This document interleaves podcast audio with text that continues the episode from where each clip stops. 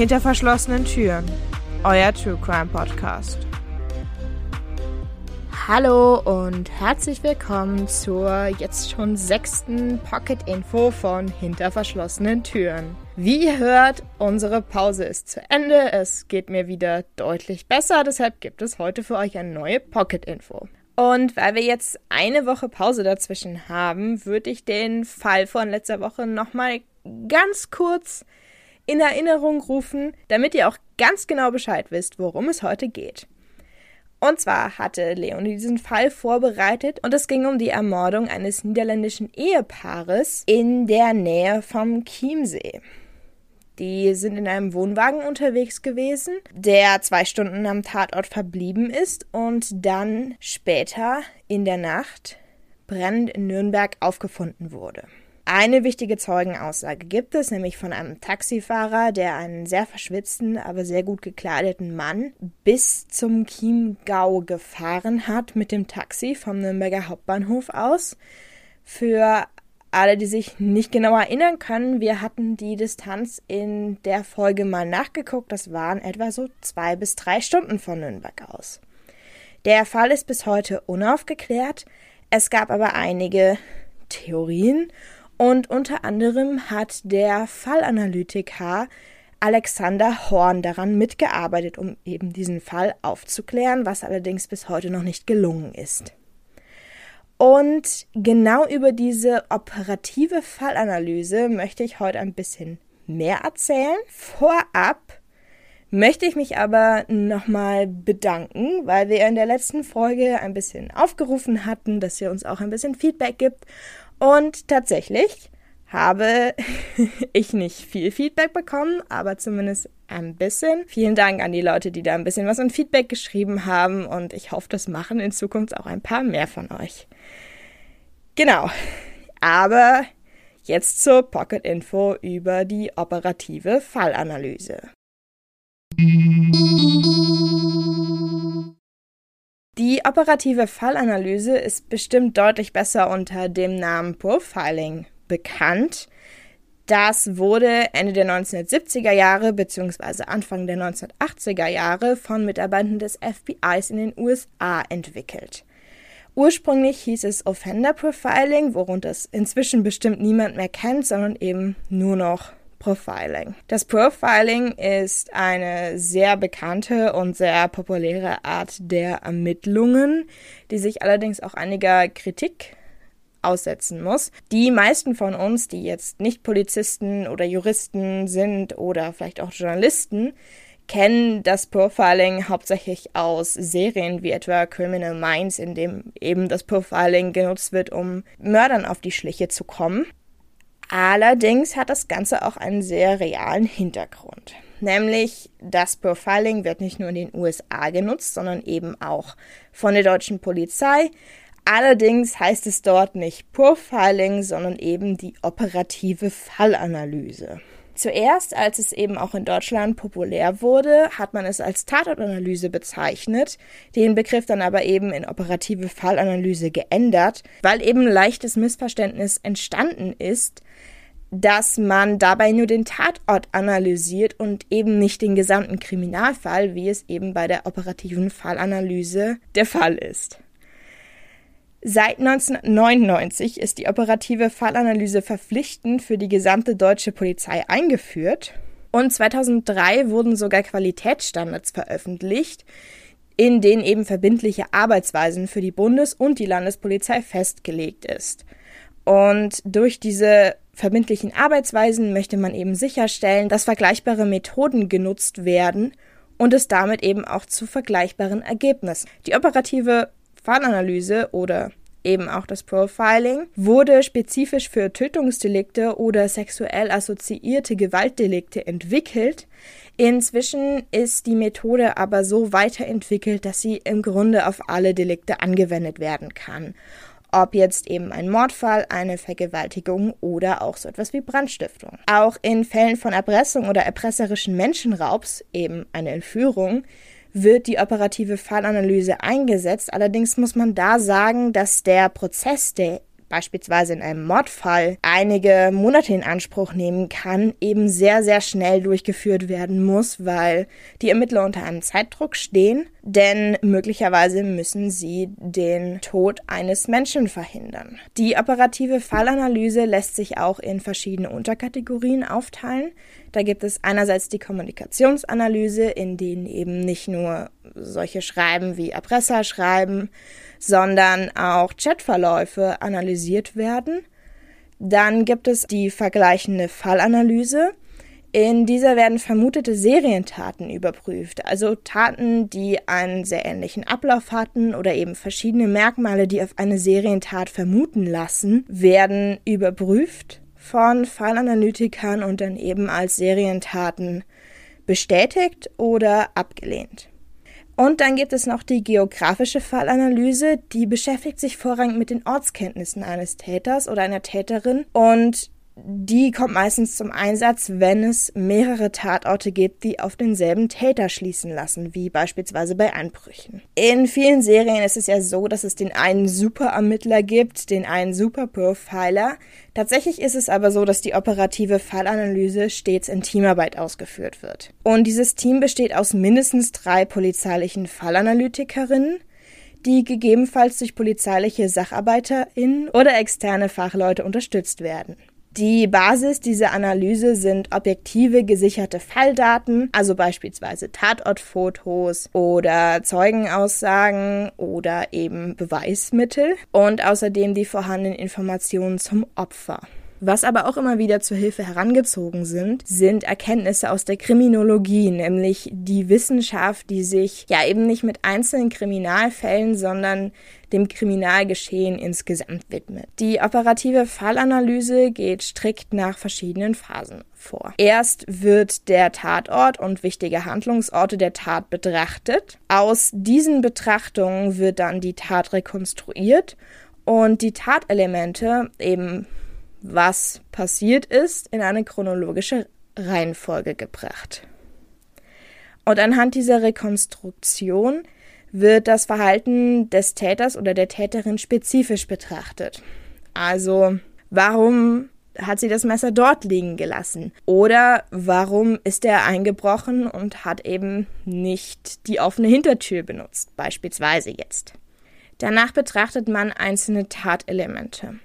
Spezifisch beispielsweise, wie das Opfer ausgewählt wurde, ob es sich um ein Opfer handelt, das tatsächlich gezielt ausgesucht wurde oder ob es ein zufälliges Opfer war, ob es dem oder der Täterin darum ging, tatsächlich eine spezifische Person auszulöschen oder ob er oder sie aus Mordlust gehandelt hat und es tatsächlich kein persönliches Motiv diesem Opfer gegenüber gibt. Gleiches wird auch für den Tatort gemacht. Beispielsweise, warum wurde dieser Waldparkplatz als Tatort ausgewählt und warum ist es nicht in den eigenen vier Wänden passiert? Diese Daten werden dann gesammelt, aufgeschrieben und aus diesen Informationen leitet man Annahmen zum Täter ab. Das heißt, der oder die hat so gehandelt, das heißt möglicherweise weist er diese oder jene Verhaltensmerkmale auf. Aus diesen Daten kann auch ein ausführliches Täterprofil erstellt werden. Das muss allerdings nicht zwingend notwendig getan werden. Denn dieses Täterprofil ist anders, wie es jetzt in vielen Serien der Fall ist, nicht eine genaue Beschreibung des Täters und man muss im Grunde nur den Namen zu diesem Täter finden, sondern es ist im Grunde eine Liste an möglichen Merkmalen des Täters und es soll eben den Ermittlern dabei helfen, die richtigen Tatverdächtigen auszusuchen, zu verhören, Alibis zu checken und was auch immer in den Ermittlungen dann noch passiert. Am Ende wird dann ein Fallanalysenbericht geschrieben und nicht nur das, sondern es gibt auch eine Präsentation vor der ermittelnden Polizeistation wird der Täter im Anschluss verhaftet und verurteilt, erfolgt anschließend eine Evaluation des Fallanalyseberichts und dort werden dann mögliche Fehlannahmen notiert, also wenn man eben zu dem Schluss kam, der Täter war alleinstehend, aber tatsächlich war er oder sie verheiratet, dann wird das notiert, damit man es quasi für ähnliche Fälle in der Zukunft anders macht. Außerdem gibt es eine Software, die bei der operativen Fallanalyse helfen soll. Die nennt sich Y-Class. Das steht für Violent Crime Linkage Analysis System. Auf Deutsch so viel wie ein analytisches System zur Verbindung von gewalttätigen Verbrechen. Dieses Y-Class wurde aus der Falldatei YCAP, nämlich Violent Criminal Apprehension Program, entwickelt, das das FBI in den USA Mitte der 1980er Jahre anfertigte. YCAP steht im Deutschen für ein Programm zum Verständnis von gewalttätigen Kriminellen. Diese Falldatei wurde von der kanadischen Polizei aufgegriffen und weiterentwickelt und dann eben Y-Class getauft. Inzwischen gibt es zwölf Staaten, die diese Software verwenden, nämlich Kanada, Großbritannien, Deutschland, die Niederlande, Belgien, Österreich, die Schweiz, Tschechien, drei Bundesstaaten der USA, Australien und Neuseeland. Allerdings wird die Software hauptsächlich für sexuell assoziierte Gewaltdelikte, also beispielsweise Vergewaltigungen, verwendet. Und in Deutschland werden hierbei nur Taten erfasst, bei denen das Opfer den oder die Täterin nicht kannte. Beziehungstaten werden nur dann berücksichtigt, wenn es eine Wiederholungsgefahr gibt. Jetzt kommt natürlich die Frage der Ausbildung. Ich habe das leider in der Recherche nicht mehr finden können, aber ich hatte vor ein paar Jahren mal tatsächlich auch ähm, natürlich, ich habe mich für Crime interessiert und auch für Psychologie und dachte mir, warum werde ich denn nicht auch Profiler?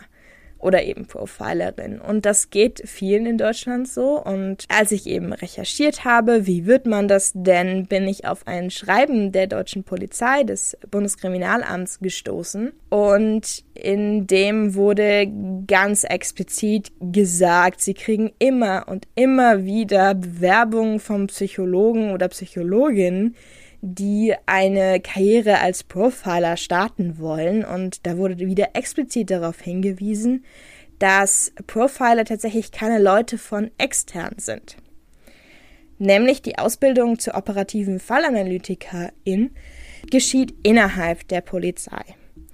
Dabei handelt es sich meistens um Kriminalbeamten oder Kriminalbeamtinnen oder eben auch wissenschaftliche Mitarbeiter, die dann berufsbegleitend sehr viele Fortbildungen besuchen und eine langjährige Ausbildung absolvieren, bis sie eben als Fallanalytiker oder Fallanalytikerin arbeiten dürfen.